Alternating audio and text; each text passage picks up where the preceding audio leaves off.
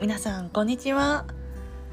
今回はですね自分整理ということでお伝えしていきたいと思います。自分整理とはまず何かと言いますと自分の今の心の状態とか考えてること頭の中の思考の癖とかもう全部をね整理していくんです。人間関係とか。うん。それをすることによってすっきりと自分らしく生きることができるようになるんです。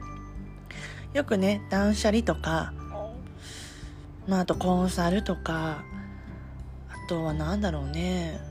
うんマインドセットとかいろんな言葉で言うと思うんですけれども私が一番しっくりきたのは自分整理です。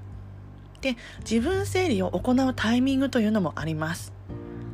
それについてもおいおい収録で上げていきたいと思いますので是非ご清聴いただけたらと思います。